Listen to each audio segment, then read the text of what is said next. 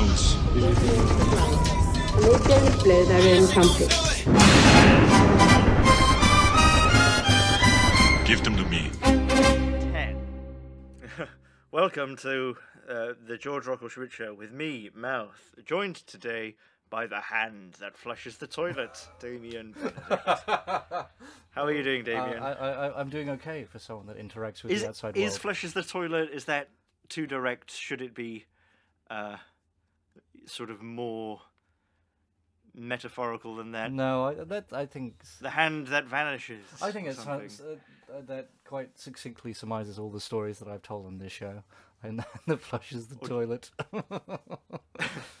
Not even the hand that flushes. Specifically, toilets only. Yeah, work. Uh, it's not really. It's, it's not a story caked in shit, but it is toilet related. Very quick.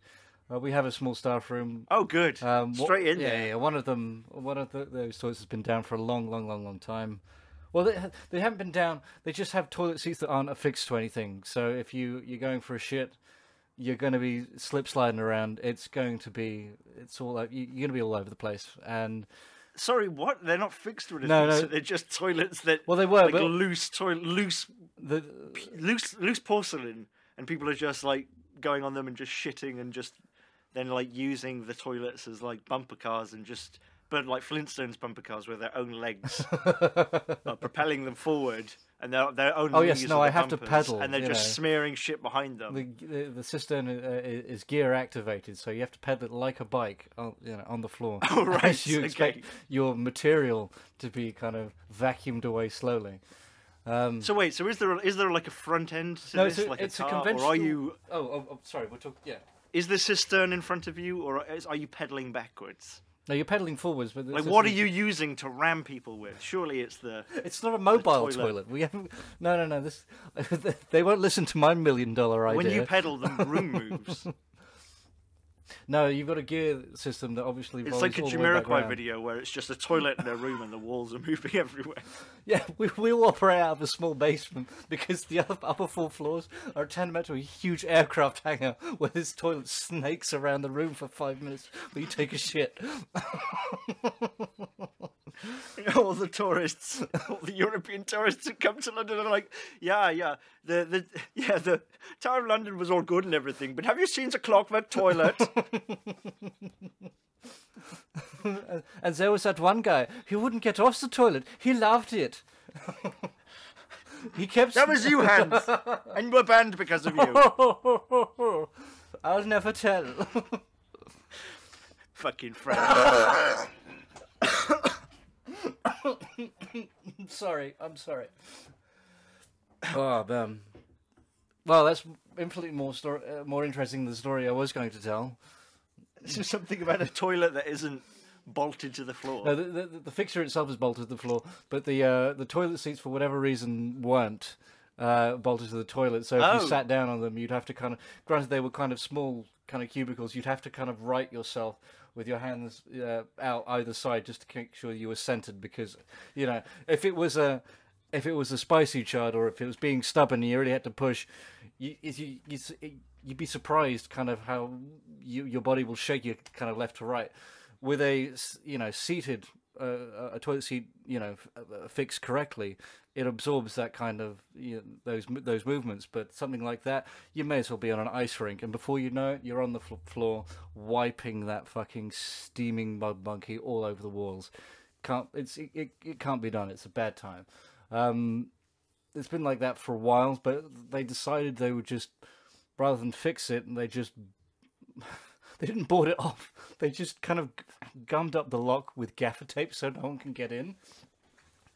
It's been like that for. Right. They had they they've uh, feigned to fix one of the toilet seats, you know, and just basically get a couple of you know fitting screws and just screw it back in because that was a problem. It wasn't a shattered toilet seat or anything like that.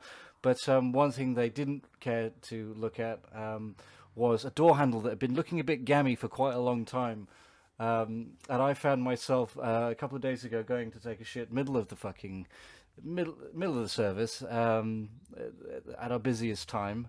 Um, and I, it's only when I, I I sat down and I was kind of halfway through the deed that I noticed that the the uh, toilet handle had completely broken off. It was. The as soon as the door had um, had shut, it was completely flush. Um, there was no way. there's no way for me to actually activate the door mechanism. Um, so what I had to do was I had to call up my manager and ask them to release me from the bathroom. But of course, what you fail to realize it's the busiest time of the night, so I have to. I, I, I don't get through uh, to anybody on the first phone call. It took me the better part of 15 minutes of frantically calling people from the toilet, begging them to let me out. And despite all that, when they did, you still had your pants around your ankles. Absolutely, yeah. No, I was going to make them pay for this. In fact, I didn't flush the toilet. I fished that shit out and threw it at them. Just holding it there like as an offering. I launched launched it at them violently. I mean, listen to you, lardy da toilet seats. Have you never like been in a situation, possibly in a nightclub or something, where you've like, you know, you're there for hours and you're drinking like all this sugary shit, and you just eventually you you need a shit, and it's not going to be a good one. it's not going to be like the type of shit you can just put in your pants and then, ooh, quickly go near a, a public bin, pants down, hands in, poof, gone. No one saw it, and if they did. What did I do? I put a turd in a toilet in, in a public bin. Is that a problem, officer? Sorry, I didn't want to walk around with shit going around my balls. What is this, communist. China? Fuck's sake, man. This is a free country. It's 50-50. Depends if you get a good cop or not. But um, yeah, have you never been in a situation where you had to like bust into the toilet? You see the toilet seat is covered in shit and cum, so you just have to you have to use your. I mean, I'm, I'm assuming you're wearing sandals, so you just have to use your big toe to just flip the toilet seat up and then slam, because you're drunk, your thighs onto the porcelain so that your ass is like two inches above the the fucking grey water there. That, in the army, is what we call danger close. No, I, I see. when you can have a shit and your ass is so close to what you are shitting on that it like you know what I'm saying, don't you? I don't even have to finish that. You're so close to the fucking bowl itself that your turd doesn't break off. It starts to snake around and Mr. Whippy style. And you're like, why? Why am I not? Cl- why am I dirtier than I've ever been in my life? Well, no, it, it starts to just instead of pushing out, it just starts to push back up until it gets into your brain, and you end up as Joe Rogan.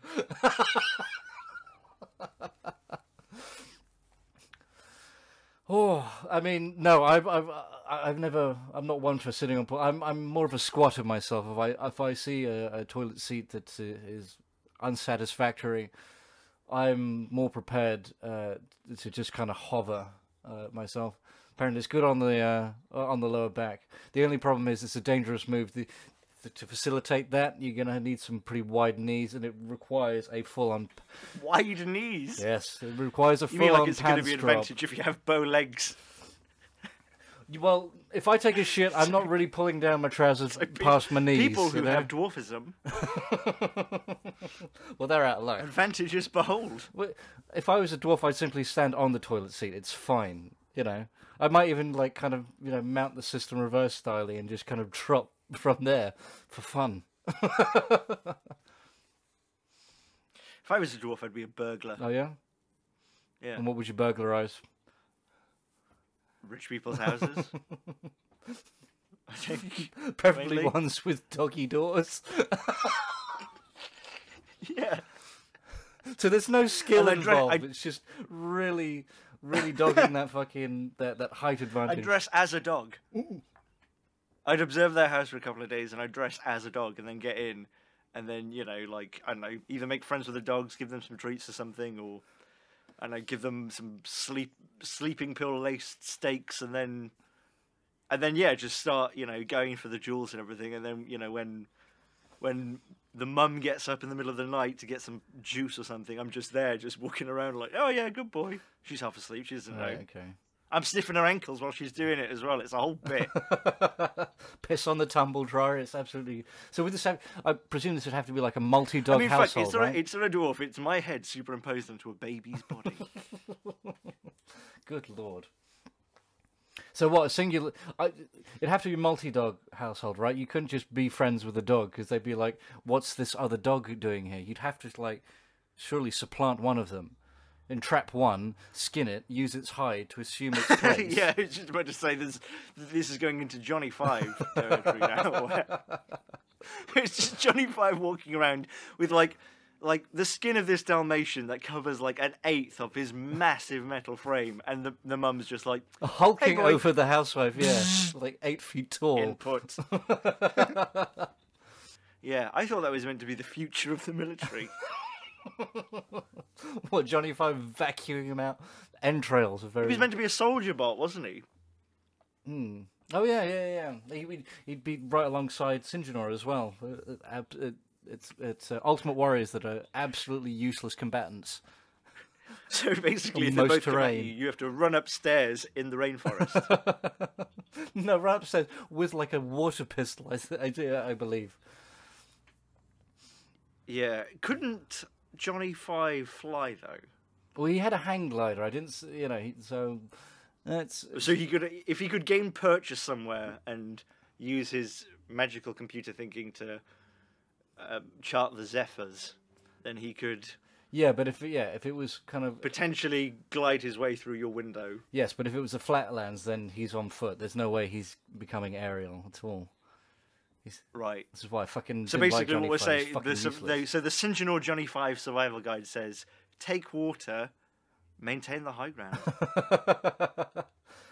No, Johnny Five is at a significant disadvantage if you have height over him. or speed. You're not above throwing rocks at Johnny Five.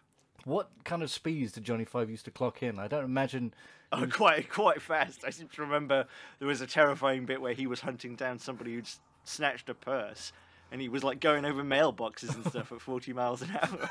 like they were like like pedestrians just getting like trampled under him, Did they equip? like squished, like he's a tiger tank, like he's like four hundred yeah. tons. Did the Lost Lobos equip him with like a cow catcher or something? I can't remember. Or is that just me? Definitely a net thing. Just a large spike, you know. He just ends up as Robot Wars, where he ends up fighting Matilda. Which one? wa- The only one I remember was Sir Killalot, and there was kind of one that looked like it was like a giant, like kind of. Ah, what would you call it? Like a, uh, it's like a stag beetle, just like- robot. yeah, that the the the like there was one that was like a rhino stag beetle Right. with a a chainsaw I thought it just had like tail. a. That was, was- that was Matilda, Right, okay. and then there was Sergeant Bash, which was the one with the flamethrower and pincers at the front, and he was my favorite because. It was like, who'd give a robot fighting robots a flamethrower? it's like if I gave you, like, oh, Damien, there's some humans over there. Take this fucking magnet. I mean, what the fuck is that? It's the latest in Nerf technology. it was like this flamethrower was mounted on this uh, on this robot in such a way that it, even if the flames had been able to do anything, they were only you know it was so high that it would go over any other robot. There was one robot I saw that someone had basically converted a stand-up vacuum cleaner, Right. And Sergeant Bash had a right time with that, burning the fucking fur coat off that. But Maybe they were from that, it seeing was if- pointless. So that, I, that, he was my favorite because he, he was like, "Why do that? You, sh- you know, give him." a I think weapon." it's you know they were baiting the uh, competitors to play the meta game here. It's like if you were going to really go after it, you knew that whoever was playing Sergeant Bash was just going to go to the fucking drive towards the pits and flame those motherfuckers. You would never go near because you knew that at, at a second's notice because they it was really just kind of like a loose net, right? Uh, so easily. no. There was definitely like bulletproof. Nah, nah, fuck that. I want to believe it. I want to believe it's a net, and you can definitely get fla- toasted through that. like sand discs in your eye and stuff. Uh, yeah, we're talking about Robot Wars, by the way. Uh, I guess sometimes I forget people listen to this. So Hmm. I seem to remember Wars. like It's- circular. people make robots in their garages and then fight them, Yeah. and it was kind of fun. It was because some people made some real shit. Real shit. My favorite I I remember was someone was doing an Egyptian themed uh, robot called the Scarab. Um, I can't remember what its weapon was, but all it ended up looking like it was a flat design robot, but they had some kind of like was supposed to be I don't know like some gold leaf kind of like plating, something supposed to be austere with some hieroglyphics on. All it looked like was a piece of cheese on toast. I just remember Sir Killalot just running it over in like the first twenty seconds. I remember you get like, yeah. I mean, all the novelty ones were obviously doomed from the start, and I remember, I remember like I can't remember what the robot was, but it was like a, a robot that someone had made, some dad, and they're they're like two kids, two eight year old kids, and like uh, yeah, in the first twenty seconds, they hadn't just like defeated this robot. Sir Killalot was using its pincers to cut it up, and it cut to this kid's face, and it- you ca- you cannot look more sad without like without fully crying. It looked sadder than crying. It looked like he was so sad he would never be able to cry again. This this little kid whose like eyes barely came over the fucking counter. Well, this yeah, he this, controlling this, this robot, robot from- must have and a lot. Just crunched it up. You know, like you will never fucking use this robot again. What Sir Killalot doesn't understand is like he li- he doesn't live with his father at all. In fact, he's been estranged for many years. This robot was supposed to be a bonding experience that was supposed to bring them together for life, and it was chewed out in minutes. Mm-hmm. what the, what Sir Killalot doesn't understand is all of that depended was the dependent factor in the father's parole that they had this bonding experience. So he's back to jail tomorrow now because of this. You were meant to be in a robot tournament. You got, you know, what is this? You're not in a robot tournament anymore. Back to jail for you. Twenty years. Ah. So Killalot did know all that. Yeah. That's why he did it. Yeah, it was, I always thought the credit sequence was a little bit harsh when you saw those fathers being dragged away in chains, but Craig Charles And- in a toga just giving the thumbs down. yeah, I mean, if they didn't have I any, decree death. if there wasn't any legal precedent to take him away, then it was just to the Colosseum. Yeah, the, the first series, first few series of Robot Wars was better because it wasn't all fighting. Do you remember when they would have the first thing you had to do was go through an obstacle course? No, I don't remember this at all. I uh, I didn't watch it religiously. I, kind of catch it in passing, and it was always yeah, Yeah, it was just yeah melee uh, kind of furrows and shit like that. Yeah, Um, so what were the uh, so, so you, there was an obstacle course. See if you can jog my obstacle- memory. What was on this this course? Was it like Mousetrap? the the yeah, I mean it was ridiculous, and there were zones where the house robots, i.e., the extremely Oh, overpowered right. Yeah, yeah, yeah. robots, could could get you if you strayed in, but they were kind of restrained, and. Um. Yeah, I don't know. Like, what would there have been? I mean, I guess ramps and like, oh, can it clear? What's its clearance? Can it clear it? I mean, there was. It was not like it had to go underwater or anything. It was more. It was more like a sequence of events where people who, like, hadn't. No, I don't even want to say like hadn't grasped, hadn't Mechanical engineering.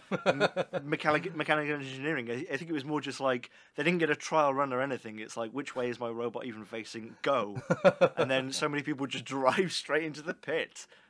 Yeah, I mean, there must have been Um, a, a- degree of technical knowledge to kind of build something remote control. But it always puts me in mind of Totally, yeah. um, of one of the That's why it was always savage because you knew it had taken people like a lot of time to make these things that were just getting murdered. yeah. Well, I don't know. Maybe there's kind of like a um, like a sort of starter blister pack or something like that, where you just get a, like a remote control frame. Because it always puts me in mind of like a Lego set that I got as a kid, which was a remote control car, right? Um, so basically, you had like the remote control car like base, and then you built the car on top of it.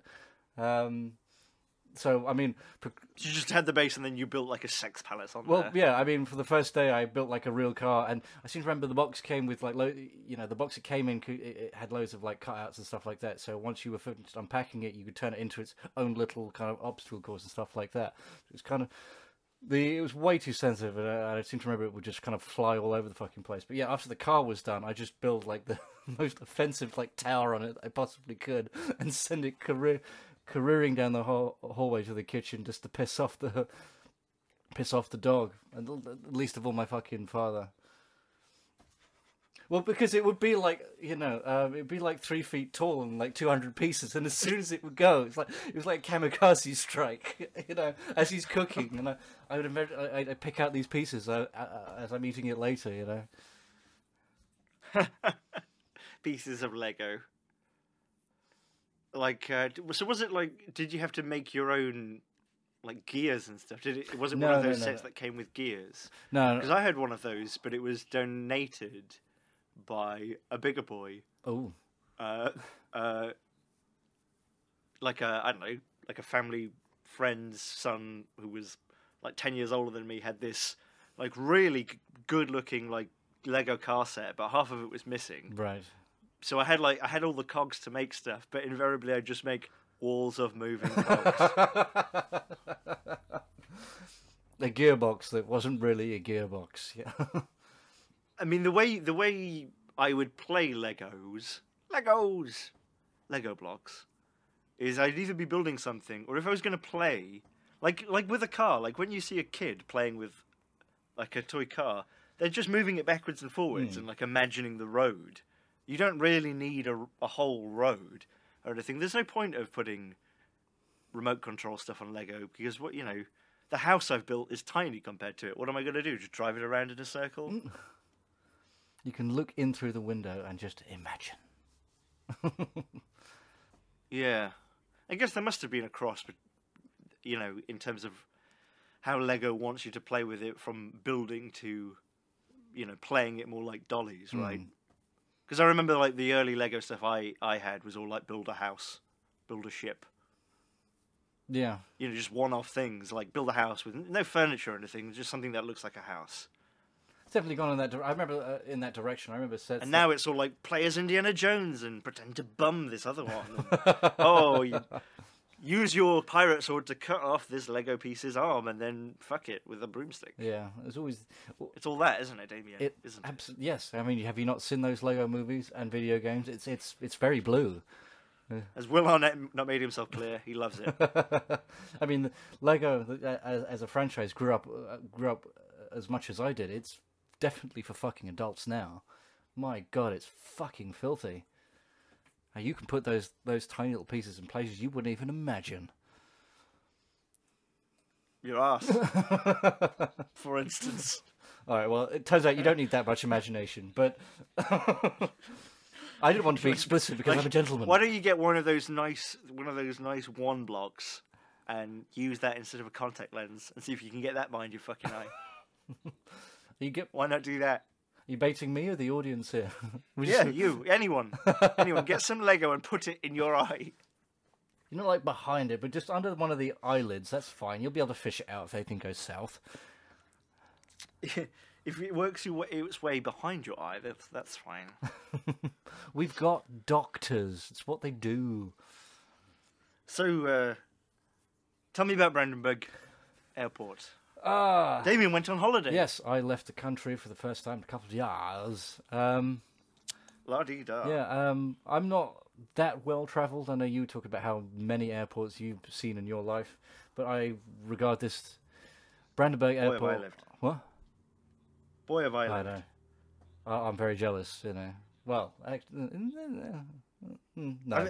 yeah, so I mean, I've be, been in airports. I've been in airports on five continents. The only thing I've ever seen different in an airport is in Cuba. Uh, they had a smoking room, like right in the middle of you know where the actual gates are. They had a smoking room, and it was essentially a room in a room. You know, a room within that hallway. Yeah. You would walk right past it. It was um, three. Blah, sorry, three walls were glass. It was just a waiting room where you could smoke, and it was, it was like the scene in Independence Day right. where the aliens in the in the test chambers and they can't see anything because it's like full of Yeah. gas.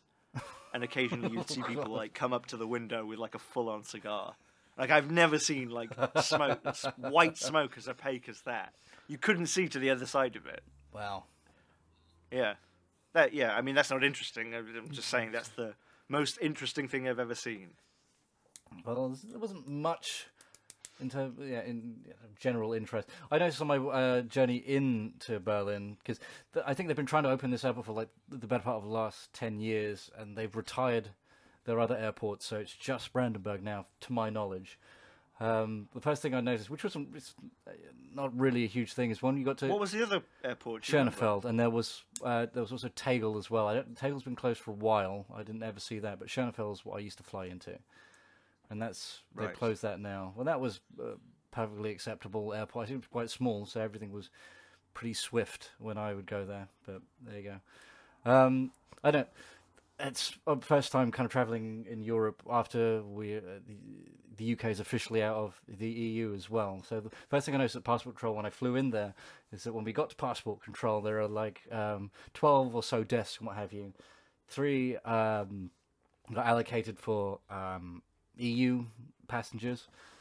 I noticed that all the um, EU, all three of the EU desks were manned, and maybe two of the uh, non-EU ones were, were manned out of an available like eight or nine plus um, for like for the better part of 200 customers, uh, oh, passengers. Sorry. Um, I don't know if that So you're saying they were they were punishing you I, for leaving? uh, potential. I don't know. I don't know what what it was, but I mean, all I noticed is, was that uh, I, I saw three people that could quite easily be, you know, shuttling us through the rest of those barriers, just dicking around on their phones, while like two dudes would who couldn't, who looked like they couldn't have given a fu- flying fuck, slowly marched people through this thing. It took me about an hour to get through, and just through that alone. Um, that's not even before we get to fucking baggage control not really why I hate the airport. That's just something I noticed on the uh, the way in. I quickly forgot about that because I enjoyed my holiday. But when I got on my way back, um, uh, we had the big big terminal entrance where you have all the check-in desks and what have you. And I, I got there nice and early because I I generally tend to do that so I can dick around in duty free and relax. Um, I find airports And drink. well, I find airports stressful if you're kind of pressed for time. Beg your pardon. So I got there checked in early, um, but all the check-in desks are very, very close to security.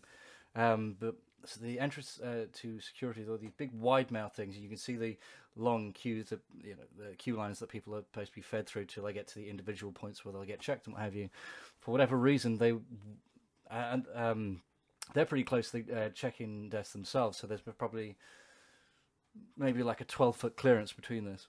And for whatever reason, I presume some kind of security alert, but they wouldn't open that at all. They wouldn't let anyone through security, but they didn't decide to let anyone even queue for security. So you have, I don't know how many fucking flights that just kind of let back up there full of uh, passengers just congregate outside where these queues were, were supposed to start. I I don't know how long it was closed for. I knew that I was waiting for them to open this, uh, just the queue lines for at least 45 minutes. Um, And when they did, um, rather than try and expedite anything, because the, the the point that they opened it, we're talking like maybe 500 people just in a huge crowd. Everyone's irate. They knew the second they're going to open this stuff, it's just going to be a scrum, and people are just going to push uh, however, just to get into these fucking things. I thought I was okay because I was pretty close to the barriers to get in. You you scan your ticket, what have you. As soon as I do, and everyone at this point is like kind of pulling you back and pushing you this, that, and the other. Turns out I was in the business line, so that I couldn't do that at all. Um, so I joined another queue, which was like fucking two hundred fucking feet long, to a place that I'd passed before, what have you. Um, and I, I joined that and what have you. Halfway through, they said, "No, you're not doing that. There's actually another desk in another building over here. How did you not know?" So, obviously, not they no information on what's going on. They clearly didn't have the facilities to kind of back uh, backlog people like this. Um, and apparently, when they, they did condescend uh, to say, "Look, there's another desk around here that's been open for all this time," it's um, it's in another building adjacent with no signposting, and I just it's clearly I don't know how they were they're designing this fucking thing, but there was nothing to tell you this at all, and no one seemed to give give a shit. Um, like fucking almost an hour into this fucking bullshit. I mean, I gave myself a couple of hours, but I imagine some people were on the verge of missing their flights, and probably fucking did at this point. It took me what close to about ninety minutes when all was said and done, because by the time I reached the available open security desk, the queue was so fucking long. It was another forty-five fucking minutes. Um, that was f- that gave me maybe like fucking ten minutes to get to duty free. Uh, no, no, that's exaggeration. Maybe about half an hour, something like that. I dick around. Um, I had to pick up. Uh, You still got in there early. I got well, not early, well, early enough, but uh, I was asked to pick up a couple of things from duty free for a couple of people, so I did that. Um, it didn't give me any time to kind of sit down, maybe have a drink and relax and what have you. So it kind of went um, up, uh, so I kind of rushed towards the gate, um, what have you. And I've I saw something that I personally have not seen in an airport before. After going through security and check-in, I found another passport control desk. Um, and at this, What? yeah. So I mean, So you had to go through two. I had to go through two, and I've never seen that before. I, I, I've never seen that either. um, I'd given myself like 15 minutes to get to the gate from where I was, only to find so you shit your pants. didn't you? basically, yeah. Um, I- I- I saw this, and clearly another half an hour fucking queue. Again, uh, there was an EU desk that was kind of fully manned, uh, two people, and the rest just there were two guys to get everyone going back to the fucking UK on the 7:30 flight and what have you. Um, uh, through and then halfway through, one of these motherfuckers just like takes off his little fucking bomber jacket and says, "No, I'm done." And he sits there fucking dicking around on his iPhone, just says, "No, look, you can't because look, this one's closed." Doesn't leave the fucking booth or anything like that. Fucks off to say, "I'm on a break." Just sits there doing nothing. Well, there's like hundred people just look losing their absolute fucking minds. We're all on the same flight, Yeah. And they're just like, "No, we're not going to do anything. We'll just fucking march you through." Um, they obviously they knew that everyone had checked in. They were in the airport and they're being hung up here, so they delayed the flight. But fuck knows, no, no, no, it was absolutely fucking dreadful. Never seen that before, and that was that was that that was fine, absolutely fucking fucking fine. Um, so, but the real shitstorm was when I arrived back at Heathrow, because one of the things that um, I travelled with um, for my holiday Was my gun? a few syringes, you know. No, I'd um, I travelled with Bit of smack. I travelled with one of my guitars. Um, I wanted, uh, I was going to see my uncle, and we talk about this. You know, uh, he's a guitar player as well. And we talk about this stuff all the time. I've relatively recently bought quite an expensive guitar, and I wanted to go show it off, so I'm bringing that with me. I had no problem going out there on the flight. Booked it on, uh, you know, fragile items, cargo, all that kind of stuff. Did the same here. Um, only when I get to the other side, I'm at fucking baggage control for about an hour waiting for it to come through and nothing happens. I had hand luggage, but I had one piece of, you know, hand luggage, so I just boarded the guitar, that was it. Um, everything else I just put in the overhead and what have you, so I'm just stood there. Nothing. Absolutely fucking nothing. And I have to join this fucking queue customer service with a couple of other people from the flight. And I'm hearing the same fucking stories like, where's my fucking stuff from Brandenburg? And I, if my turn comes up, it's like, yeah, they didn't like load half of the cargo at Brandenburg. They kicked, for whatever reason. It's like, what the fuck are you talking about? That's a. F-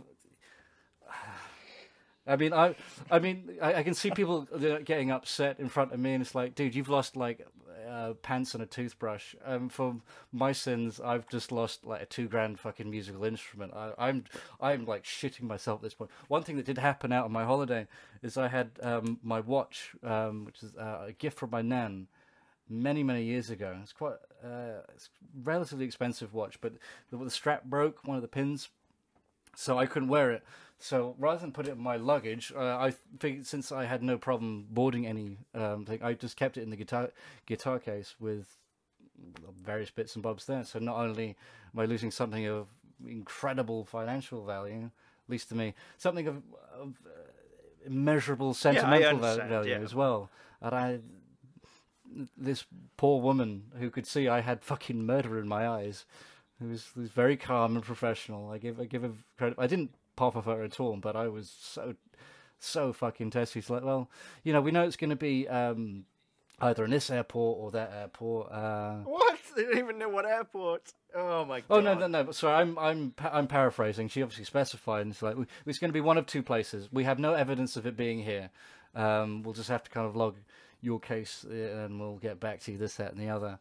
And fortunately, my my mum's boyfriend is uh, engineer for BA, so he kind of dropped what he was doing, like went and checked everything, kind of behind the scenes, as you were, and he could kind of confirm that. Well, that is fortunate. uh, he can confirm it wasn't at Heathrow.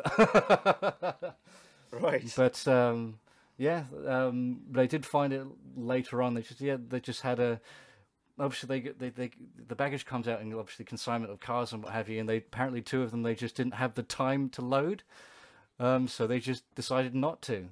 Was the issue? And it's like, I, what the fuck is up with these people? I don't know if the people who board the cargo are are stuff if it's stuffed by the airlines or the airport. So I don't know if these were BA's people that kind of work on stuff there, or if it's just Brandenburg.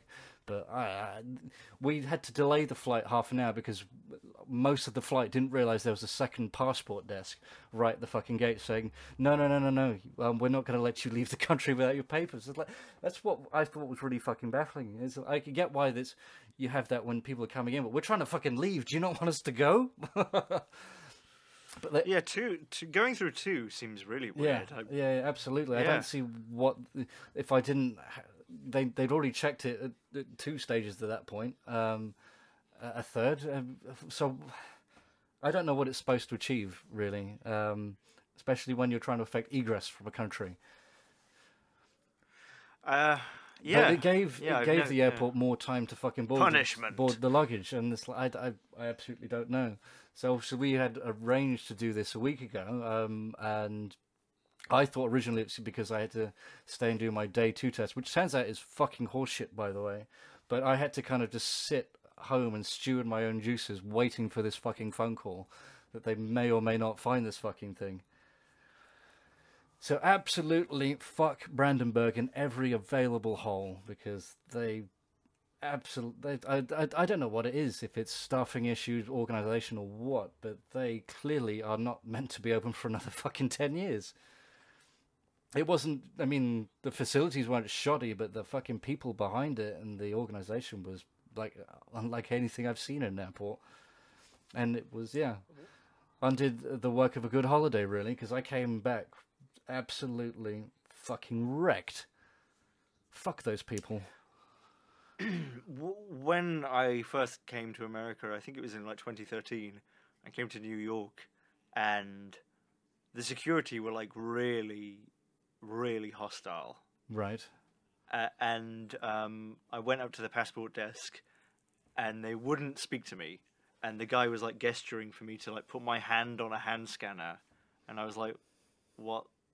And he was like getting mad at me because I didn't understand what he was, wanted me to do. He was like making the gesture, Right. but I'd never seen one, so I ended up doing it. And yeah, I mean, it's n- nothing on your story or anything. It's just that it was like it, I've been I've been through several times since then, and um, it wasn't like that. Hmm. It was, you know, it just seemed, I don't know, for whatever reason, like extremely like, oh. I mean, you know, thank God my name isn't Abdullah, I guess. I'd have been turned away a couple of years ago. Do you remember that? No, I don't actually. You don't remember that? Some some British teacher who was a Muslim Right. got tur- turned away in 2017. Oh, so it's quite recent no as well. reason. Right. Okay. Yeah, it was after Trump. Jeez. It was it was because of the so-called Muslim ban. Yikes. They say. I mean, he was British. I mean, he wasn't. I mean, when I say he was British, it wasn't like he was a Moroccan person living in Britain. He was like, "Hello, mates. apples and Yeah, name's Apples and Abdullah." pears. Yeah, How's your was like father?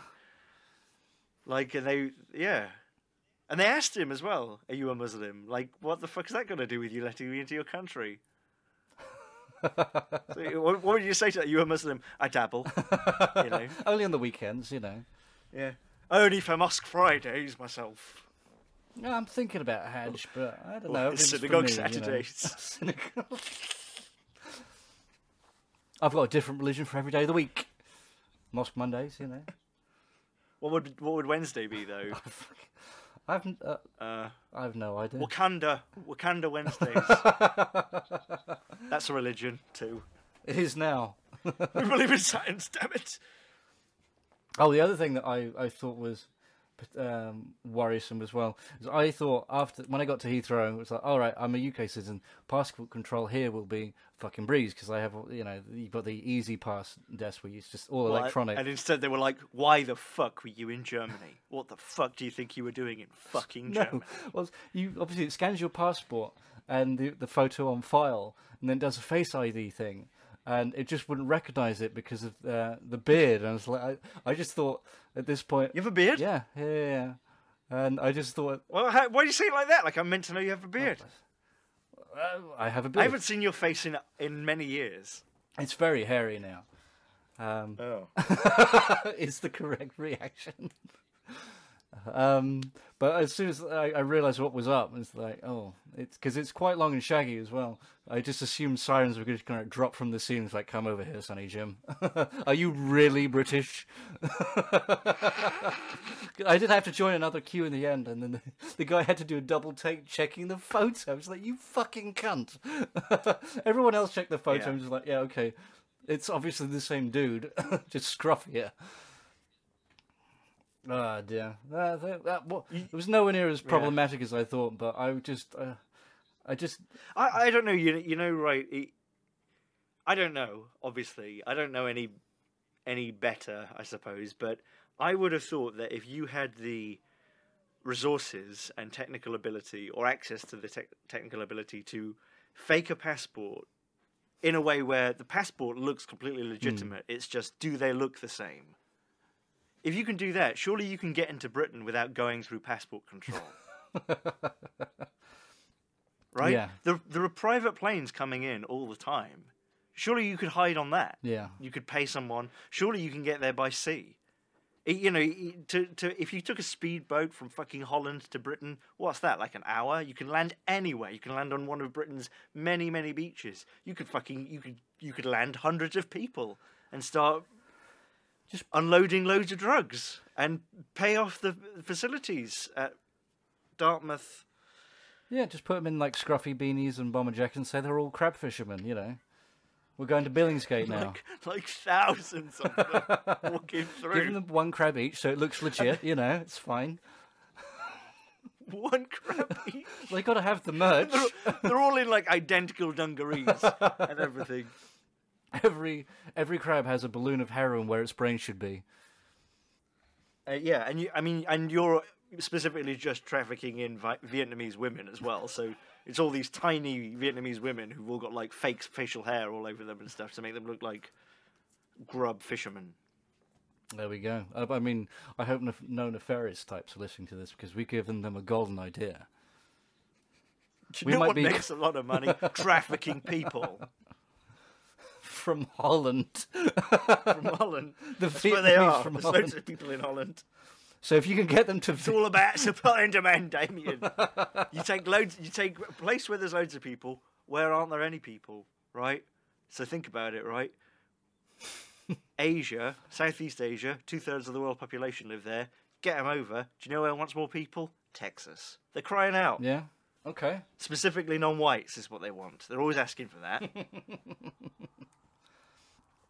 I believe it's like the credo of the state, is it not? Bring in the darkies. Welcome is the credo of the state. I mean, why not? You know, what's the credo of the nation?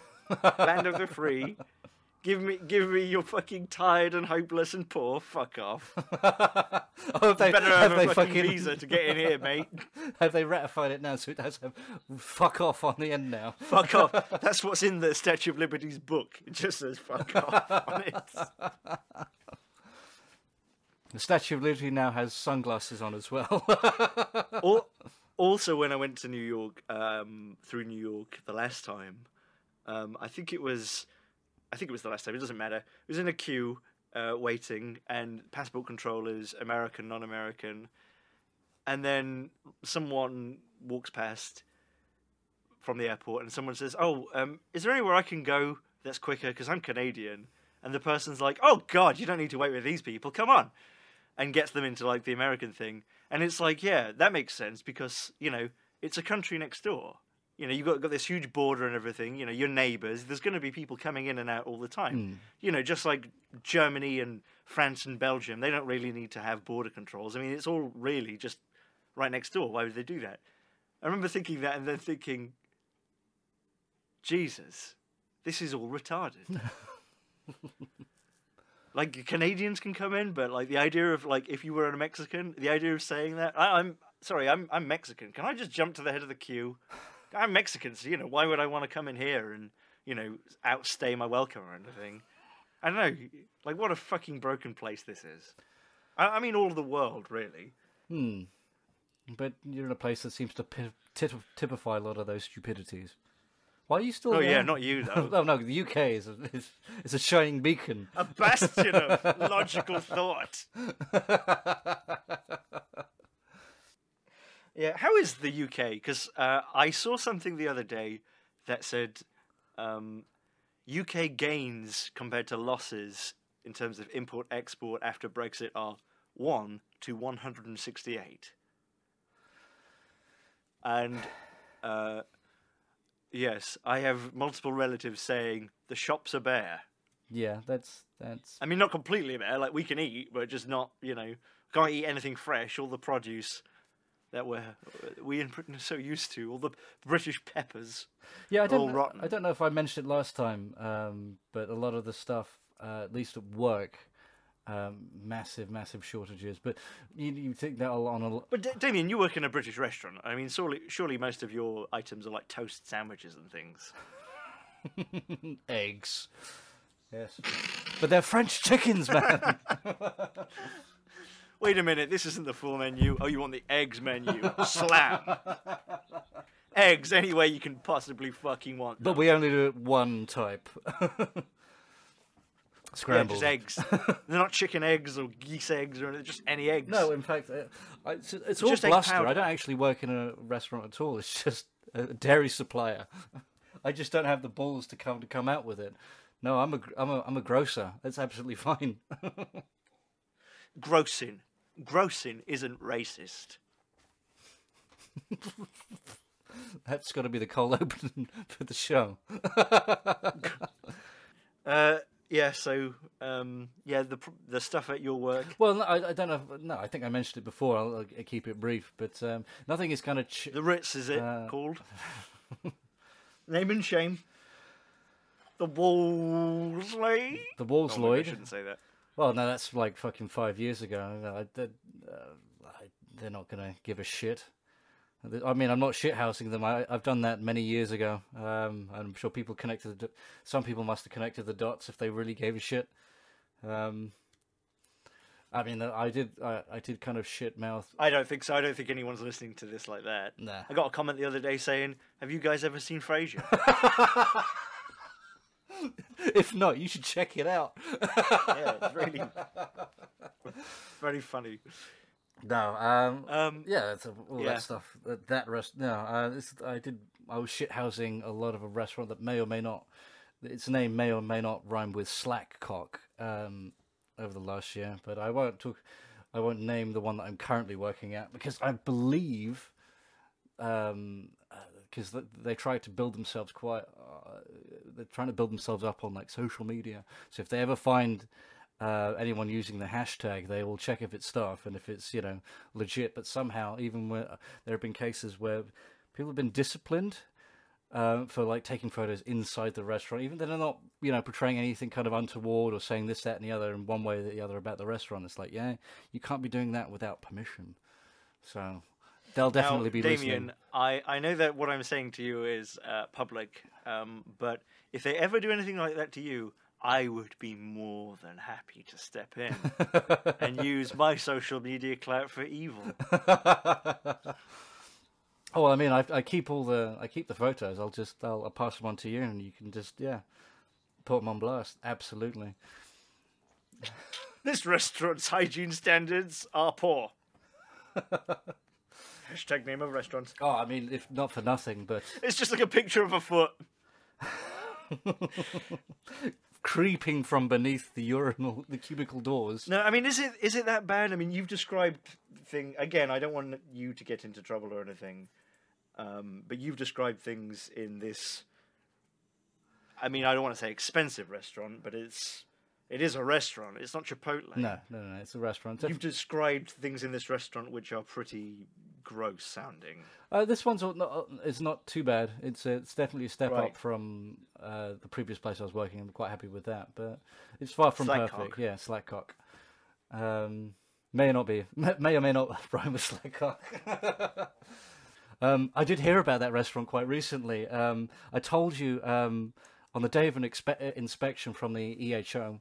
Um, uh, because the managers r- refused to get the uh, induction, uh, the the canopies cleaned uh, above the grills, what have you, which obviously filters out all the smoke through like fucking four flats, what have you. They all got backed up and basically smoked out the building, which was like like a couple of dozen residential um, places. So you just it flushed out the fucking street. So it had apartments above Yeah, it. yeah, yeah, yeah, Uh, yeah, yeah, yeah, yeah. Um, and it was all very embarrassing, and it was yeah. The EHO witnessed it all firsthand while we're supposed to be, while they're looking for like rat shit and stuff like that. Which, granted, with everyone Capers. flushed out, it also flushed out the EHO. So I imagine that a couple of people were going around with dustpans and brushes just to make sure. um, Quickly, quickly, yeah, quickly. and we all complained about that. It's like, well, what the fuck is going on? That's like incredibly negligent. Why are the EHO, EHO not fucking busting us for it? Which they didn't. But I did hear quite recently that the head chef um, had to go to hospital and now is not allowed to work anywhere near a fucking grill for the rest of his life because his lungs are so fucking. By to- order of who? By order of the Queen. The Queen's like, you're done cooking. well, I mean, on doctor's orders, basically, he was in the hospital. On doctor's orders? What? Yeah. Why, is he super flammable or something? He's basically his. I don't know, some kind of like acute asthma attack or something like that. But his lungs are so tired up, and it was something coupled with his. Uh, it's to, uh, because of how it was kind of polluting his blood. He's ended up with a bit of a bizarre heart condition because of it. Um, Oh, God. yeah, no, it's really grim. He was it was touch and go for him, the poor bastard. Um, Okay, see, I'm sorry. I thought when you said he's not allowed to go near a grill again, I thought it was because he did something stupid, or or like he he served some like he served the queen, and the queen was like, "This is the worst burger. This is the worst cheeseburger I've ever had. I'd get better at that's why the queen needs rest now these days. King." Hmm? That's why the queen. It's why the queen is on bed rest now. Because of that fucking. because she ate that burger. Absolutely. And her like, like the whole thing about Queen Victoria saying to the Royal Artillery, like, "You let me down, so you have to wear this white bandolier in the colonies for the rest of for a hundred years." Like that. Like the Queen's like, "With my dying breath, that man is not allowed to cook anymore. Just not allowed to grill. I know it's not legal, but it's my will. He can prepare a salad. That's fine. You can put him on benefits." I'm sorry, I don't even know where I'm going with any of this. No. I mean, that's for the last 12 episodes. I think we're on episode 10. I'd already run out of cashback with that material one. half half a year before we fucking resurrected this shit.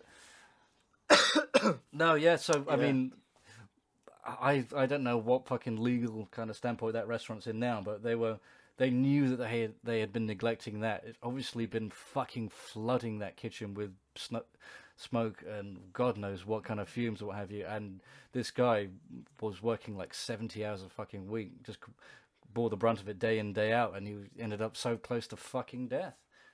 I mean, fuck that place. I don't know. Yeah, they haven't shut the fucking restaurant. They've just got someone else to step in. It's like I wouldn't fucking step foot in that fucking place. I knew it was a shithole, but uh, they had they have the proof, black and white. It, it, it almost killed someone.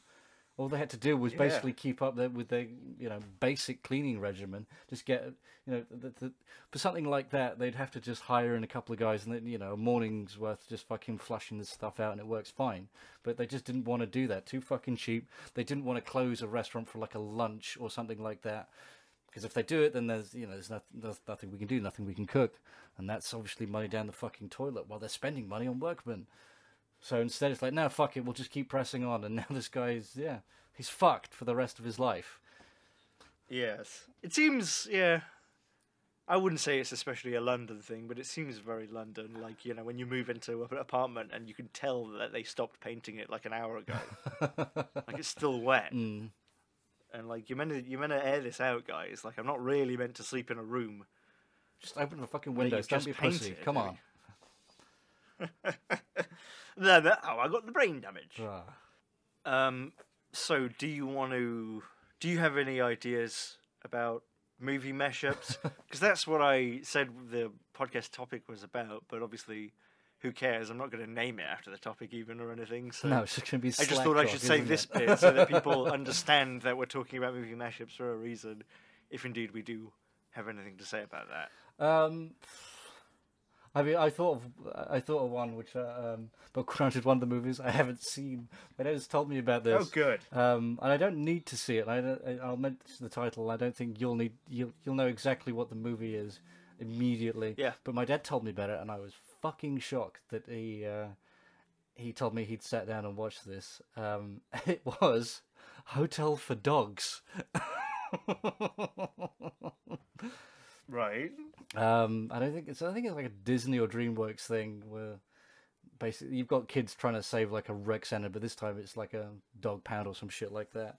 But I wanted to see that mashed up with another movie that he frequently talks about in a bizarre way, and that's John Carpenter's The Thing. Oh, the thing. Right. Uh, So what? So it's the thing, but like dogs, and they've got to work out if each other's the thing. no, I just uh, I imagine it's Hotel for Dogs, and you've got these little eight-year-olds running around going, "Oh, we've got to save these dogs!" But every like you know What What is hotel for dogs? I'm just going out on a limb here, but I, from what I would gather, judging by the title, it's some hokey kids movie about a. a uh, I think they have like an abandoned house, family house, what have you, and they just end up taking in loads of dogs after some kind of personal tra- family tragedy or something like that. Um, and I'm going to guess the crux of the story is going to be that someone says you shouldn't be taking in all these dogs and looking after it. This isn't right. We're going to shut you down. And then they have to have like a big benefit concert where the dogs play in a rock band, and then like everyone, you know, they So the nuisance neighbours can remain. and they've got enough money and they I can see. stay. But all those, all those, all the neighbours that you know really hated it at first have enjoyed the uh, the pleasant sounds of this doggy rock band, and now have come round, and now everyone loves the dogs, and they all stay and live happily ever after forever. It's not like a real dog you band want- where you want to sort of make that into the thing babies. what I want is these kids running around being smug and self-satisfied, and in the back, every one of these dogs up to their dog-like antics. If you look closely in the background, one of their heads drops off and it starts to sprout into a fucking spider. And I want that in every fucking scene. At some point, you see, oh, and it cuts just before the kid realizes what's going on, so it's implied that the kid got thinged. oh no, what the, what they choose to do with the humans, I don't really care. I just want in the background, you just see like a dog going to what looks like it's going to take a shit, and you just see like an arm sprout out of its backside, and it starts walking around like kind of was it it styling, just by the hand, and rear up. I want body horror in this fucking hokey story for kids. All right, and I think if you see a, a, a pug dividing into two and growing uh, like a second secondary head uh, and uh, with with ideas to eat an eight year old child, it, it might spice it up enough for me to check it out. I know why my yeah, dad I, I checked it out. I think we could both agree that body horror and probably a little bit of softcore pornography is exactly what Woody Woodpecker was missing. and if it had, would have been the best film ever made. I don't know what the fuck you're talking about. I mean, it is the best movie ever made. I didn't have any problem watching that movie. I didn't. I didn't protest that Okay, at all. I'll remember that.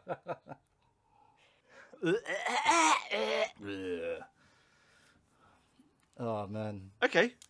I, okay, I like it. And, and then where, where would it? How would it end? Well, see the thing. Uh, Is, is there an opening for a sequel? Perhaps because the reason I, I thought um, it'd be a good marriage with the thing uh, would be because uh, well first off my dad checked out this movie because it's full of dogs. For for all well, for all his sins Right. he just loves all things dog related and apparently it's just really it's it's kind of porn for people who just love dogs when they're cute little antics and that's all what it's all about. You just see dogs frolicking. Not that he can't just like switch off the TV and look around him to find that with like fucking 12 of the bastards around here but apparently he needs to see it on TV at the same time as well Yes, your dad's new philosophy is No, he has this idea about John Carpenter's a thing, um, and he just, for whatever reason, it seems to dispel all disbelief for him when he watches it now. Not the fact that it's science fiction at all, and it's with this outlandish premise, but it's rubber spider heads. yeah, yeah, yeah. No, the reason he doesn't buy that movie is he's like, well, if you've got this alien that can shapeshift and is obviously out to fucking take over the world, what it should do, right, is just like stay as a dog. Because if it did that, then everything would fucking love it. It'd just go back to the mainland, just be pampered its whole life. That's why I don't buy the fucking thing. And It's, like, it's alright. It kind of started out as a bit of a joke here and there, but every time he brings it up, he says it with a bit more earnest and uh, a bit more vigor. I suppose At this point, maybe if if it had stayed as a dog, it would would have been able to penetrate human society, though, right? It would have eventually been taken. are you on his Would, side? wouldn't it have eventually been taken back to? Well- you know, off, it's not going to live the rest of its life on that No, in that base, is it? well, no, that so was- that it was- would eventually be taken back to, you know, a more populated, not very cold place, and then it then it could do its thing. Yes, I mean they do touch on that, but my dad's point is that this thing is not out. they? Well, they did talk about in the movie. Yeah, that's why they um, they sabotage all the communications so that we can't get let this thing get out. It was just obviously going to sit and what have you and, and wait for rescue. No, but I'm saying I'm saying it could have it could have just been the dog, and not you know just maintained it itself as the dog, and then just yeah I'm a dog, I'm a normal dog, everything's fine, I'm a dog, and then wait until they take it back to you know the big base. So what the movie is, it's just six months of these guys hanging out with a new dog, and then like the last ten minutes of this movie, they the dog obviously fucks off on like whatever transport kind of touches base, and they just go, they just start checking out all these radio communiques and news from the mainland. That everything's going to shit. yeah, and and they're the last survivors. Oh, actually, I made. That- I, oh no, the, the end. You leave the end on a movie in that. cliffhanger where you see the. You leave the end on.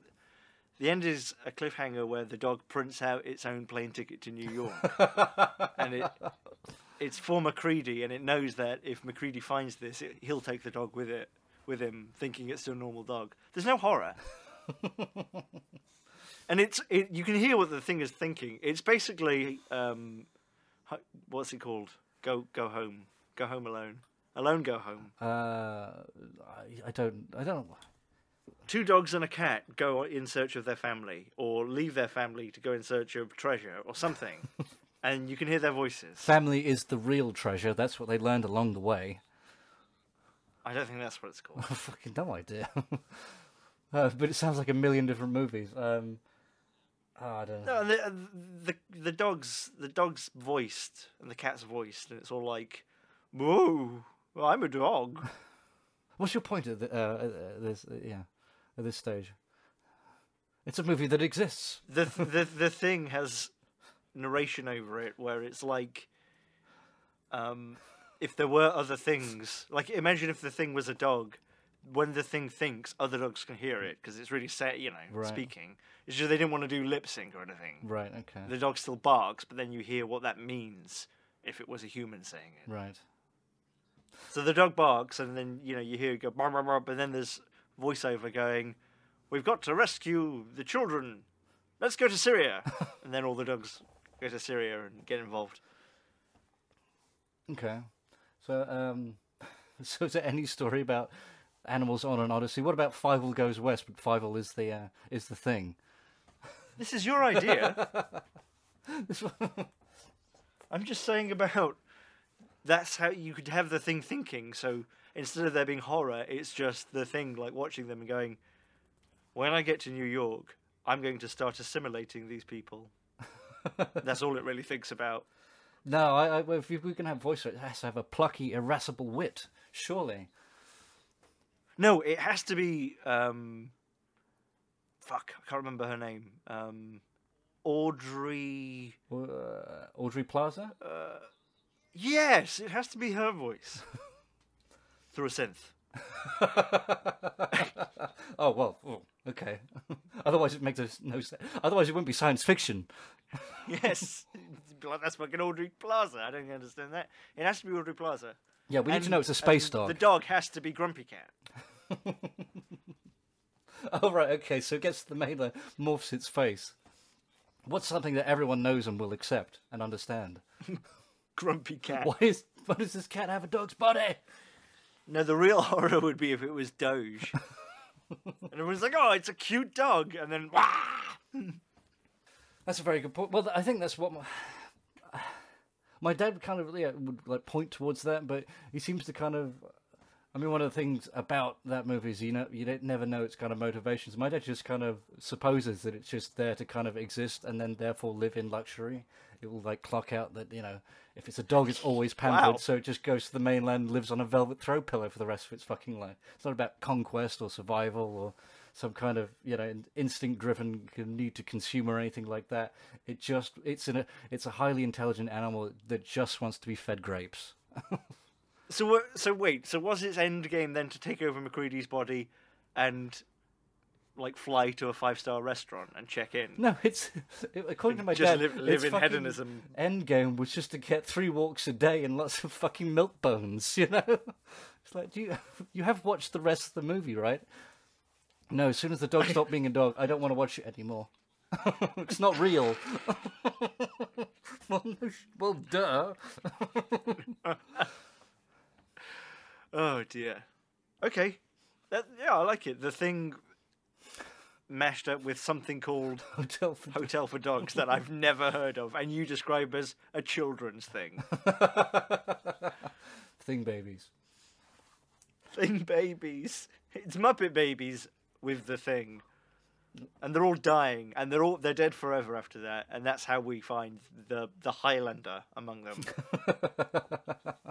the chosen one, the one who hid best.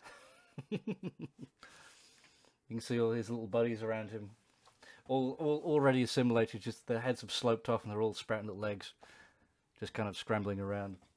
This dude's there under his blanket, refuses to acknowledge them. At this point, they're kind of sick of his whiny little shit. They just leave him be.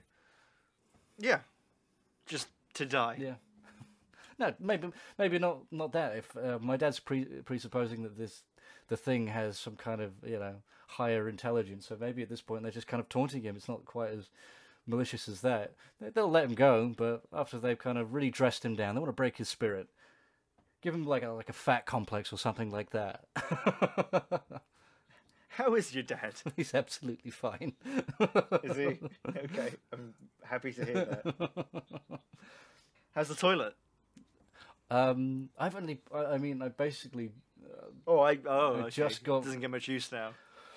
Well, not this trip. No, I mean I've just got in, um, so I haven't actually frequented the facilities yet. So I don't have any updates on that one. So I have to. I've given people some toilet news, but not the toilet news. So not this time. Right. They'll have to wait. That'll be for our Christmas special. And obviously, for as it happens, news and updates, you can check out our blog. I've set up a Twitter. Yeah, My a dad's toilet. I think you should set up a Twitter and start using it like people used to when it first came out, where you talk about literally what you're doing. So it's just pooping. At the hand that flushes the toilet.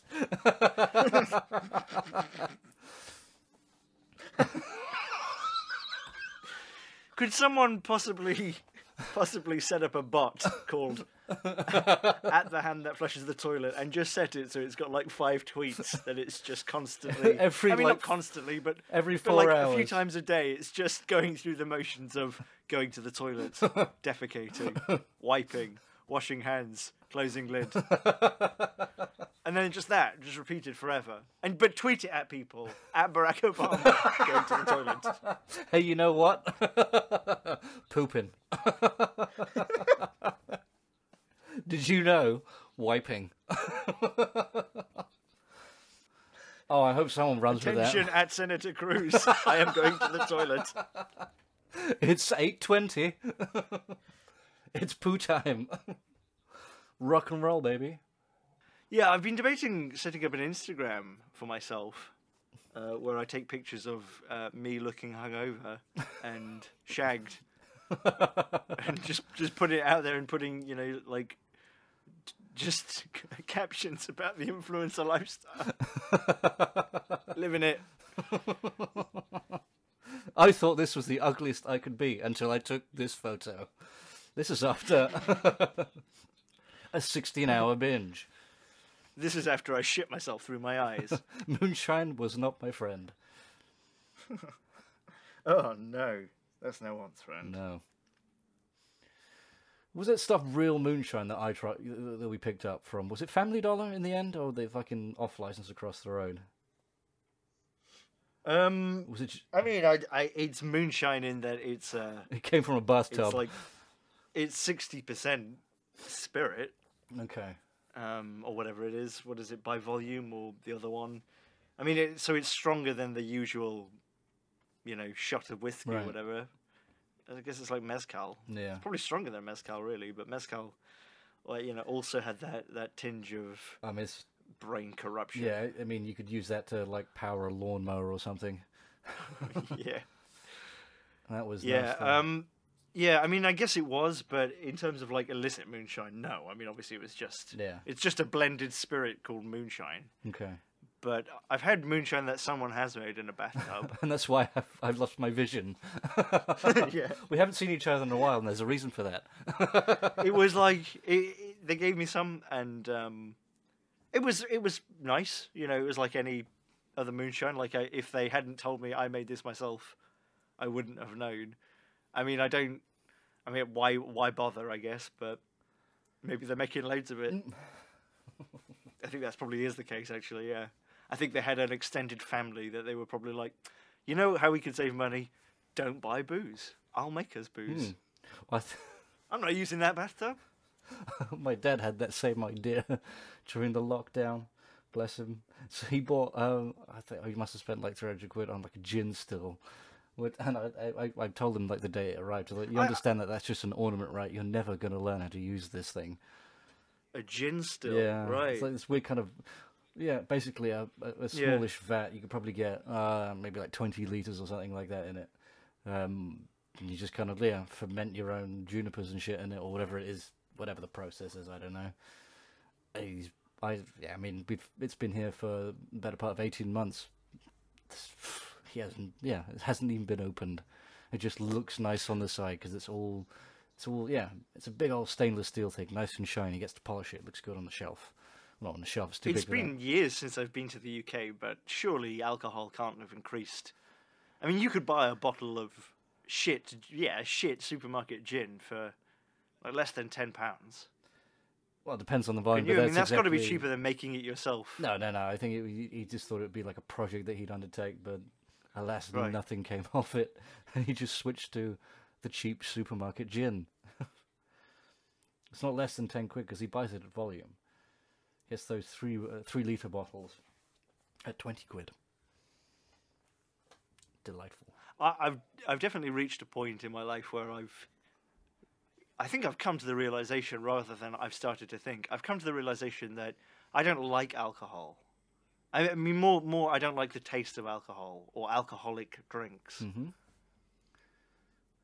Okay. Yeah. You just mm at me like I'm an idiot. Like No, I'm. Li- I've noticed that the sun is hot. I, I was listening intently. I'll show you some fucking Mm-hmm. respect, you bastard.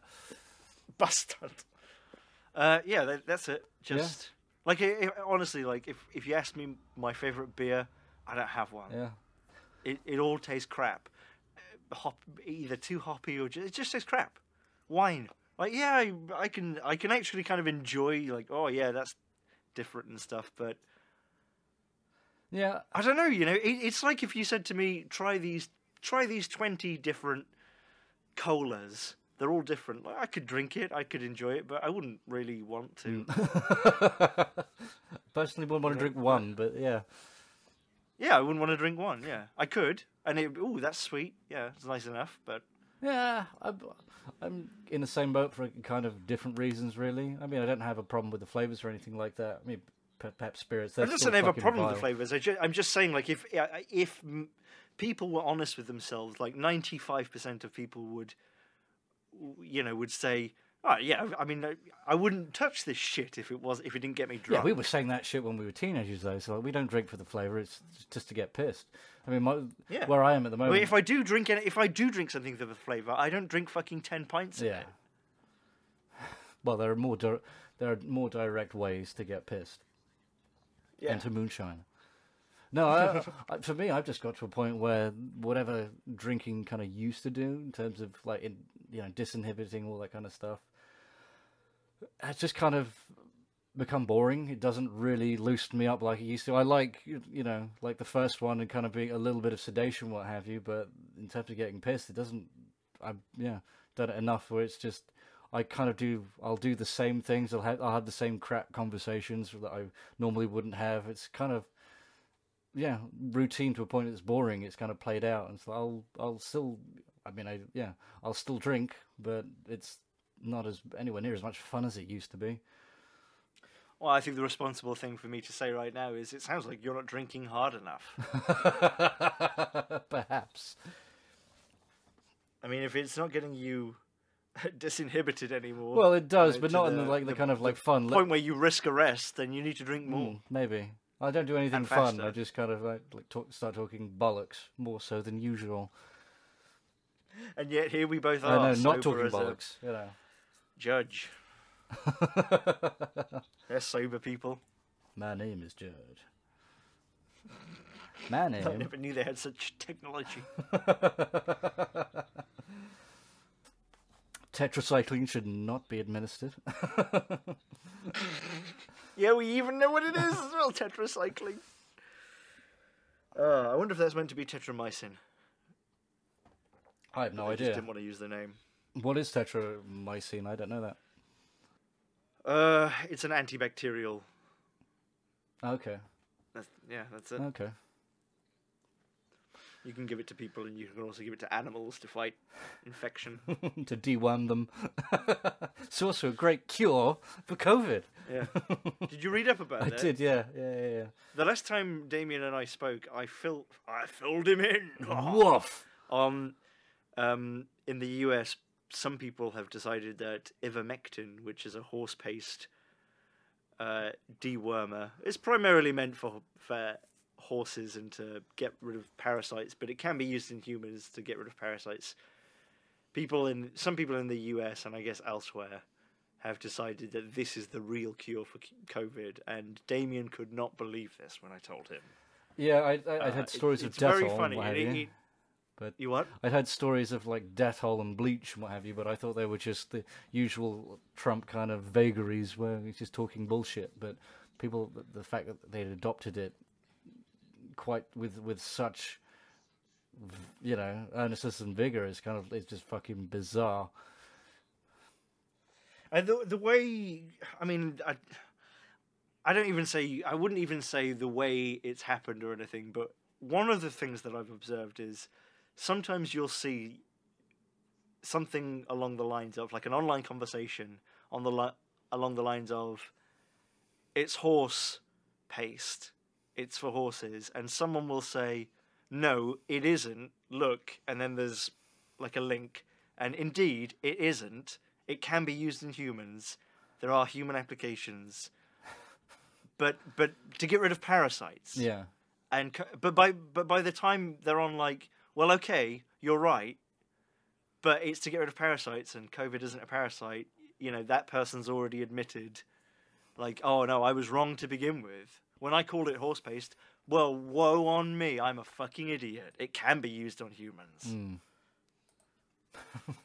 yes, but you don't have. I guess there's, there's, what, what I'm saying is there's just a complete lack of nuance and uh, I suppose really a a woeful, um, well again lack, a, but more than that, like a, a a woeful just drought of critical thinking. Yeah, absolutely. But one of the things we did, I, I got to read up on is the fact that it does invariably cause sterility, and I think we touched upon the fact that well, yeah, this could be just natural selection working its magic a little bit. They're really gonna, I thought it was variably ca- causing sterility depending on how much you take. yeah. Well, it seems like these people are doubling down, and it's a safe bet they're going to do it until their cock I better drops squeeze off. this entire thing into my mouth. Yeah, This thing with a picture of a horse on it. it's horse-sized doses as well. It's like a giant suppository. Uh, yeah, I um. Yeah, how did we get onto that? I don't know, but I, I know when I told you, you couldn't believe it, which I found hilarious. Because it, you know, when I when we talked about it, it had been something that has been in the media and been talked about online for quite a few weeks already. Yeah. Um, but then you tell me things about Brexit and the situation in Britain, and uh, you know, it's like news from the front being exchanged with news from the front. you know, not not that I want to say like I'm on the front line of anything, but it's just like it's interesting watching decay going on, isn't it? Yeah, absolutely. I kind of felt frontline when uh, with that petrol crisis and uh, the fucking People were coming in to get burgers off you so they could mash them up and put them in their car. no, just everyone brandishing machetes outside my fucking house. You know, what the fuck is this all about? It's like we need to power our Really? fucking scooters. No, I told you about this. I think, Yeah, But the, not about machetes. no, I mean that's a, yeah, I'm, I'm exaggerating, but they were. I'm, I'm sure some of were them. more like butter knives. the plastic knives. yeah, but you it's get dark. You know, you don't know what quite what it is. You're not going to fuck around with that. Yeah, you just see the gleam on the blade. Exactly. It could have been a spoon for all I know, but you can still do some serious damage with a spoon.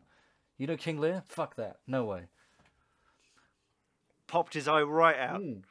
I think actually, if you look at um, the canon Shakespeare, it's an ice cream scoop. a melon baller That would make more sense. yeah. Yeah, that's how he got it out. You know, he got it round his eyes, and then just yeah, popped right out. and then then his his friend Mercutio went, "No, Hamlet," and he went click and closed it, and yeah, popped it right out. Oh dear. And, and, He was on. St- his friend was on then and standby then, with a pair of scissors. Mercutio was like, "Just one scoop." What are we going to do about that uh, that optic uh, optic nerve? It's just kind of hanging there. I want it in my hands, man. Hands. Do you want to flake in that, love? Someone pass me those safety scissors. They're not so safe anymore. But then they break. They the safety scissors break off, so he has to essentially use the scissors as a kind of saw. Damn it, man! These are left-handed. oh God, left-handed scissors. They need to put warnings on those. They should just burn them. I stand Uh, by that. yeah. Any more movie mashups? All right, Tremors, but all the uh, all the graboids are George Costanza. and are they like sentient, or are they are they still still you know just like these? You know, basically they're just big worms, or are they George Costanza? He can see and uh, be reasoned with. I mean, you couldn't reason with him anyway, but no, definitely sentient. But he will still kind of that gaping maw will snap open, and those little tentacles will come out with tiny little George Costanzas on the end. And how is he propelling himself through the earth? Is it just like his bald head being u- used essentially like a massive drill, but like not moving at all? So it's like a jackhammer. vibrating. And... I was going to say he swims like a swan through this through the earth, but no, I quite like that. well, so his head is kind of like working like, like one of those Boy. like muscle um, massages that you see that's kind of like punch really quickly and just softens the earth that he just kind of sifts through. and it, so so it's George Costanza, and then it's Kevin Bacon and Fred Ward as the two ranch hands trying to get rid of him. But the guy who really gets rid of him, instead of the gun nut, it's Seinfeld. and he's like, okay, okay, okay, you got a Costanza problem, right? I'll help you out. He's got all these guns, and then and then the rest of the film is like, there's. I mean, in this film, there's going to be hundreds of worms, right? Because we're going to see George Costanza's head explode a hundred different ways. Well, that's the joy of the movie. No, this is this is what it looks like if I shoot it with an elephant gun. Yeah, I didn't want to break this baby out. This baby's a rocket launcher that I took off an Apache helicopter. Just obliterated. like, it- like, like they're blowing up other baby George Costanza worms when the big George Costanza worms are still raining down from all the C4 they've been throwing at them. they've got like millions and millions of dollars worth of explosive gear in Seinfeld's hut.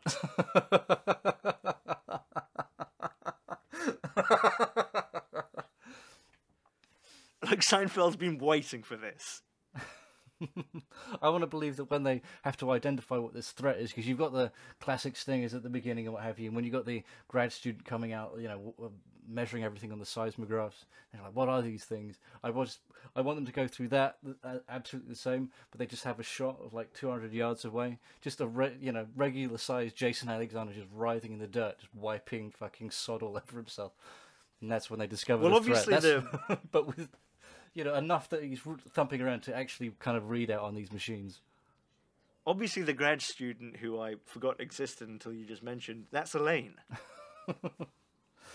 right? Okay, so uh, I, I will say if that's the case, then Walter Chang will have to be Kramer now. Kramer isn't in this, and you know why. he did it to himself, okay? I can't have that fucker on set, right? The liability will not cover it. Yeah, cancelled. Cancel. Well, yes. I'm not touching that. Yeah. Yeah. Do you, do you know who else was fucking cancelled, right? Do you know who else was cancelled? Never charged? Kevin Spacey. oh, fucking hell. Uh, Why don't you see him in films anymore? I like the fact that one one Well, of the, apparently you do. one of the last things.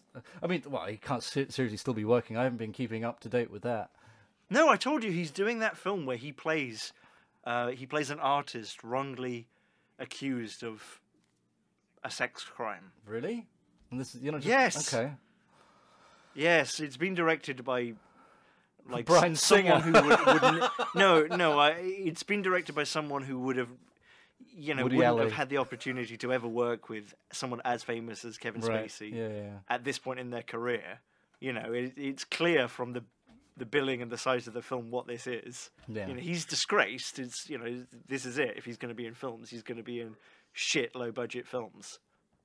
Yeah, okay. You know, about how he's not a fucking disgusting piece of shit. Absolutely, I guess.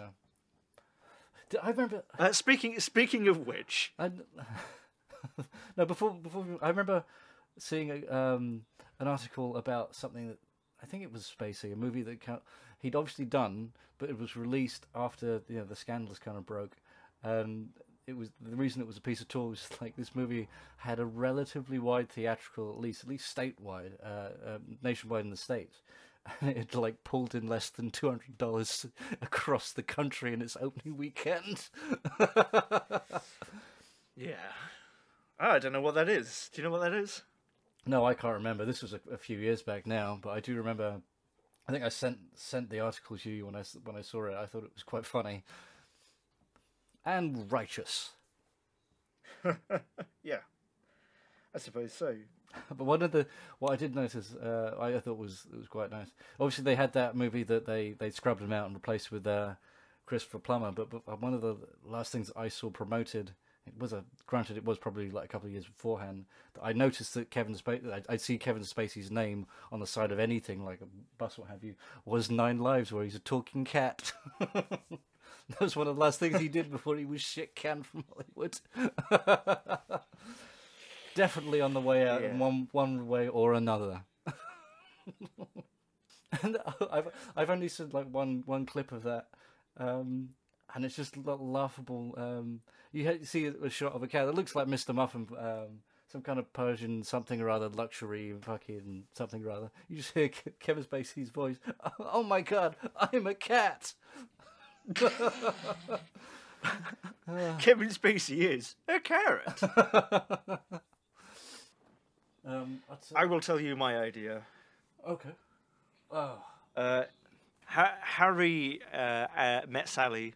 Those two people go back in time okay. uh, to like the 60s and 70s to uh, prevent Woody Allen from molesting children. Why Harry and uh, by- Harry met Sally? they think they can. I don't know. I just thought they'd be interesting people to try and talk him out of it Yeah. Uh, and tell him it's wrong and stuff. And and then like over the course of the film, you know, by the time they decide that they're gonna kill him, uh, he um. You know, it's kind of revealed to, to them that this isn't actually something he's struggling with. He has this whole moment where he's like, "No, you don't understand. It isn't a compulsion." no, that's that's it's, it's too weighty. Yeah, it just comes out basically that he, he's into it because he knows it's wrong. right. okay. So they decide they decide that they're going to kill him, but they're not killers. You know, they're not psychopaths or anything. This is going to be a hard thing to do. It's just, you know, we have a, uh, all these little kiddies and everything. Yeah. So We- that's when the end of the film they get someone else to do it, and that's when it goes into Leon, the professional, Oh, okay. right? And then they have to convince Leon to leave that little girl alone, right? Okay. Uh, Marilyn Monroe dance that is not appropriate, Leon. and here's why. Have they brought Woody Allen with him to this time, and he's just there at the back, rubbing his hands and licking his lips? Maybe. It's like you see the Well, problem like, we have over they here. haven't got round to murdering him yet. He's just in handcuffs. No, they're just traveling through time, rounding up pederasts, but they're doing nothing about it. They're just putting them all in one place. no, the, the, their idea their idea is is that they're going to go through time rounding up pederasts, and then they're just going to take them back in time and then just put them there before human beings. They've got to get back to San Dimas so they can present their reports on pederasts through time.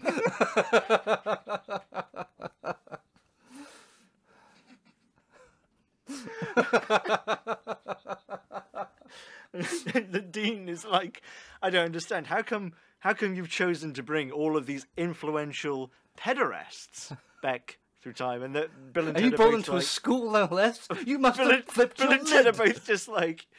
It was just a coincidence. we just brought famous people back. They just happened to the ones we selected just happened to all be paedophiles and hmm. pederasts. This is this is terrible work you got. Well, you say that, but have And you seen Jim will fix it? bowling for Columbine. All right, I'll shut up. yeah, special guest star Eric Harris. Special de- guest star Michael Moore. Oh yeah. Okay, I like that. Um, so, all right, they go back um, to kind of reason with Woody Allen. Uh, you've obviously picked Billy Crystal because he's a witty repartee. He's a charismatic man. If anyone's going to convince him to, you know, lead a better life, it was going to be this bad. I agree. Um, but how about a scene where we have Woody Allen uh, in a doctor's office where they they're just, they're going through a brain scan. You can see that Woody Allen's been growing quite an aggressive brain tumor on the frontal lobe Right. of his brain that's like disinhibiting him. So he's you know he's lived his whole life you know with a regular normal sexual appetite, but since this thing has you know grown there, he's just finding himself like inexplicably attracted to children. He knows it's unusual. He knows it's not been him his entire life, but he can't help but, but acknowledge that's how he seems to feel now. He he himself resents it, you know, but he can't he can't fight what his now his nature as long as this thing is growing in his head. Uh huh. So we've got um so we have this Yeah. So, so they find this brain tumor, and what's the question? well, the question is, we've got to. We we saw this both trying to humanize Woody. Woody I was going to say Woody Harrelson. Fucking slanderous. and um, but it's this point that Billy Crystal, you know, we're trying to kind of paint Woody Allen in a, in a more human light, but this is when Billy Crystal realizes he can't be reasoned with. The, it, uh, as long as this grey matter is in his head, it, there is no there's no possibility of reform, and that's when you know he busts out the shades of leather jacket, is pursuing this motherfucker on a motorbike and a 12 gauge. I thought you were going to say something about them removing Woody Allen to save the tumor.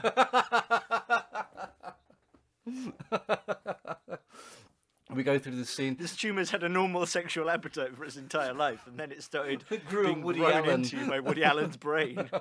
His spindly fingers keep finding its way inside eight-year-olds. What's going on here? Poor, poor tumor. He didn't do anything wrong. Poor tumor. Poor tumor. So the sequel is Billy and the Tumor.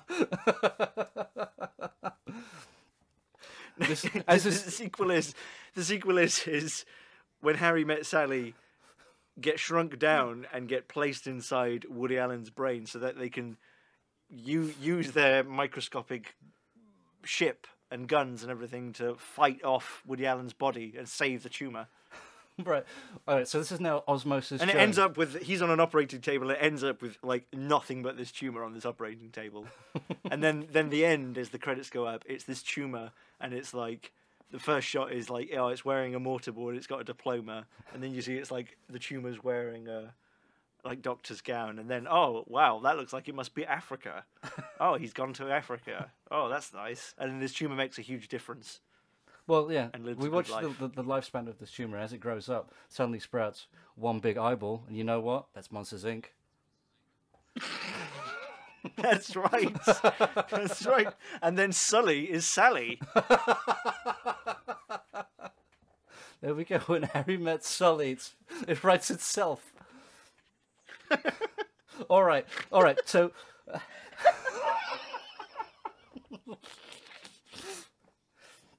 all right. To Yeah, get inside Woody. Woody Allen, right? They're gonna. You said they need to be shrunk down.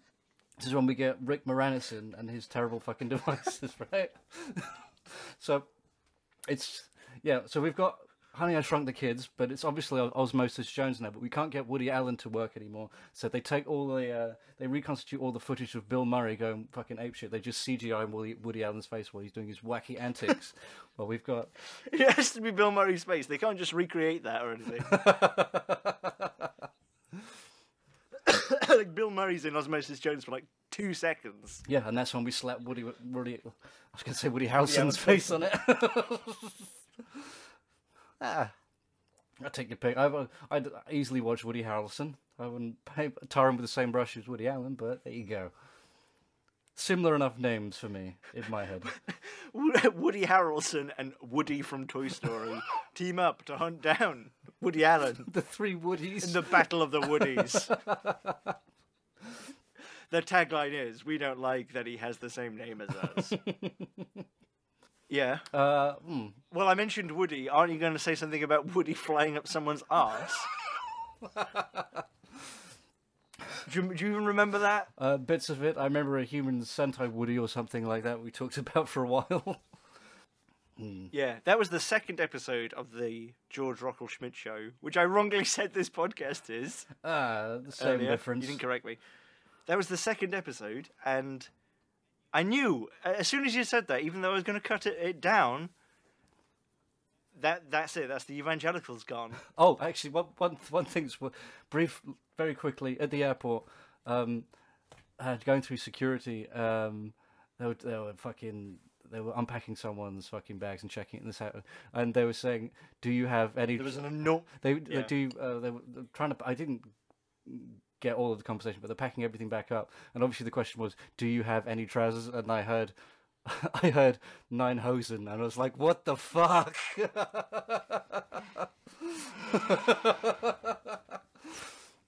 oh man, Do you have any trousers? nine hosen, no trousers, just pants. Something doesn't make any sense about this bag search. Yeah, he doesn't have any drugs, but he also doesn't have any pants. what sort of good German goes to a foreign country without any spare pants? He's only going to the UK for fuck's sakes. It's fine. We just won't let him back. Uh, so another idea I had was um, I call it uh, collateral carnage versus, Okay. and uh, starts off and it's a billboard. Oh, but we don't know it's a billboard because the camera's moving in or out, whatever. Oh, and people look happy on the billboard. It's for cars or something. Then, oh, camera pans. Oh, things look a bit shit. Ooh, that's a harsh filter. And what's this? The back of a cop car hiding behind this billboard. Relevant. Camera moves in, and we go through the back of the window via magic.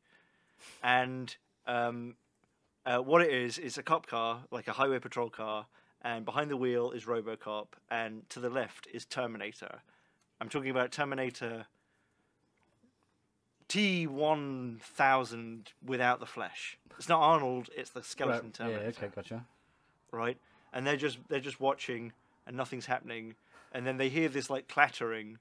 You can hear this clattering growing, and then like even though they're watching a highway, it's this um, station wagon with like the wood pal- paneling on Yeah. it, and it's going at like 15 miles an hour, and uh, at the wheel with the window rolled down with his elbow out of the window doing the Luigi death stare, it's Michael Myers. Okay. Right? And in the back, it's Freddy Krueger and Jason, and they're like fighting over Yu Gi Oh cards, and there's like Doritos flying everywhere.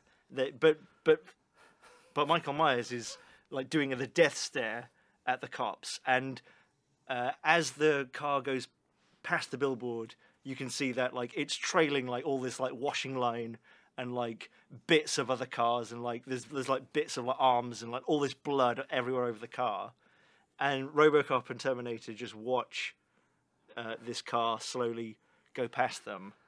With Michael Myers staring at them, and then Michael Myers begins to speed up, and that's when RoboCop hits the gas as simultaneously Terminator puts on the sirens.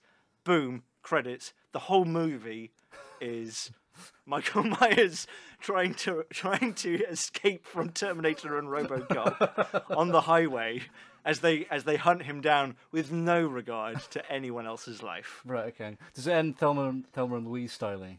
Drives off into a. I'm actually th- thinking maybe the only the first half is them on the highway, and then the second half is like Having Michael them being Myers, apprehended. Freddy and Jason being- doing like a, a Three Stooges thing, but being like mercilessly hunted by RoboCop. like Terminator's just most he doesn't talk. Terminator, he's just chilling in the back in the car in the shotgun in the car mostly.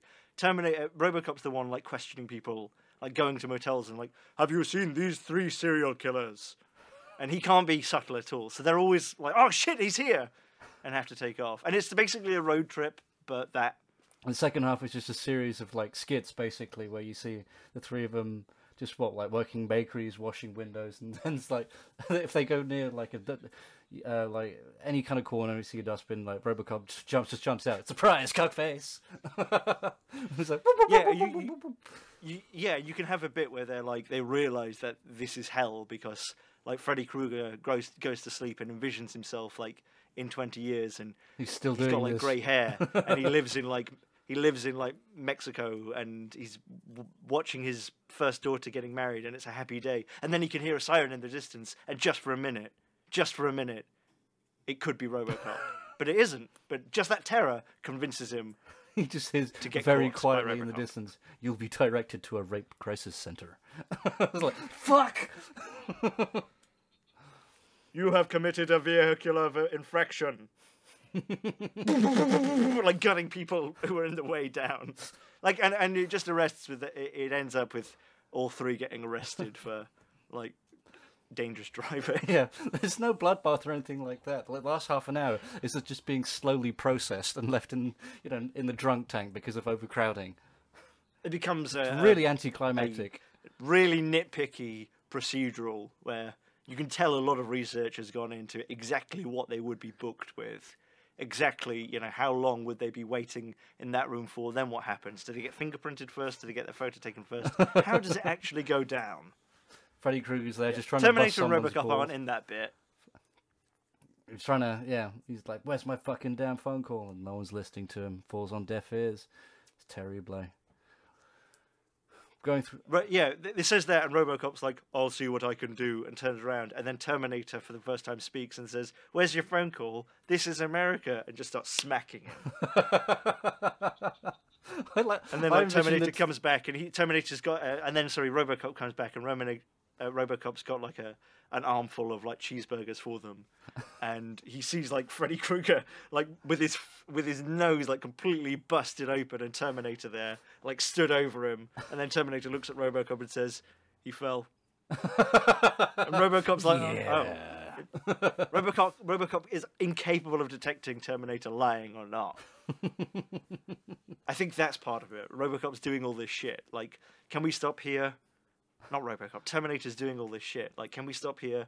And then clearly goes up to an apartment, not his wife's apartment, and bangs some lady and comes down. RoboCop's like, "What was that all about?" Terminator's like, "That's my sister." RoboCop knows that that shouldn't be true, but just can't accept it. because they were clearly banging. clearly, yeah. But he says it was his sister. Terminator couldn't lie. Machines don't lie. Yeah, so what do you think? Oh, I'm supposed to rate this. On what sc- uh, scale would you like me to rate this? How, what would you give it me out of Pro Jared? Uh, I give it a yes out of maybe. Cool. That's a top heavy fraction. It's non-divisible. Or, how else would we say that, Damien? Two maybes, sir. That's right. One yes is two maybes. Excellent. Excellent. And remember, you can have all the no's in the world, it will always be a no. But if you have all the no's and one maybe, that's when it becomes positive. I don't. know That's when you get a fuck- naught point maybe. What's happening? Oh, dear. Didn't we used to do this all the time where I would just get more insane as it went on? Uh, yeah, I, I, I, I believe that's the, the kind of formula, is it not? I feel I've been less crazy of, of late, Damien. I've needed to kind of flex a little bit today. Damien, poor people are crazy. I am crazed. Okay, I don't understand the the, uh, the difference, but in, I'm sure to your twisted logic, it makes perfectly sense. Uh, I just mean that like crazy is more passive. I'm definitely on the active side of that. Yeah, I think I think like the full word might be more encrazed. what what was it they used to say in in Pokemon? Like you could stun things and knock things out, and wasn't it like Morbo has been encrazed or something? It wasn't encrazed, but it was something like that. I think you had maybe had uh, enraged or something like that. Uh, Yeah, that's what happens when you fight animals. I guess. that or you just get frightened. Pikachu has become frightened. the slaptaker is now frightened and that will refuse to tackle. The slap tickler is what you called every Pokemon in your Pokeball Dex thing, isn't it? Everyone, all the same name. it was always Dick Fart.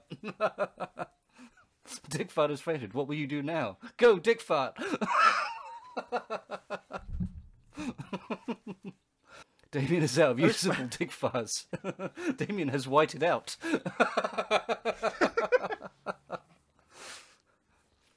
He's ODing. well, good. Well, yeah, they're my ideas. I mean, I guess you can mash up anything. you know, it's a very lazy thing to do. Welcome to. Which is why we're going to do it uh, next week as remember the name well. I mean, probably. You know, it's all a variation. uh, someone su- someone suggested doing. Um, I don't know if we could really do a podcast on it, but someone did suggest um, Mau Mau and Swash the movie. What would that be like? Maybe you should think on that. Okay, yeah. We'll, do, uh, we'll, we'll play around with that uh, next time, I suppose, yeah? Yes. We should do another one of those, but probably when we're actually in the same room. Yeah. So we can smoke cigars, and I can force you to smoke cigars. But I, I, Do you remember that? yeah, yeah, yeah, yeah. Um, Yeah. Was it cigars? Because I, I, I just remember cigarettes for the most part. It doesn't matter. Cigars are fine. I think I think I had quite a few cigars, and I think we went through them like very quickly. And we, at some point, we were both like, for the sake of the cigars and my lungs, Let's stop. can can we can we switch to cigarettes? Yeah, we can No, change I- and smoke cigarettes, no problem. oh no, George, I must go to the hospital. I think I'm being slack-cocked. he was never allowed to grill again. By order of the No Queen, chefs. he was on salad duty. Um, yeah. Have you um seen any TV or anything? People will be interested in that. I've been watching the X Files. Uh, That's where you, what you named your dog after, isn't it? yes, yeah, yeah, yeah. Dana, yeah. No, X Files. X Files. uh, well, I guess we're done on this uh, bollocks. I'm sorry, everyone.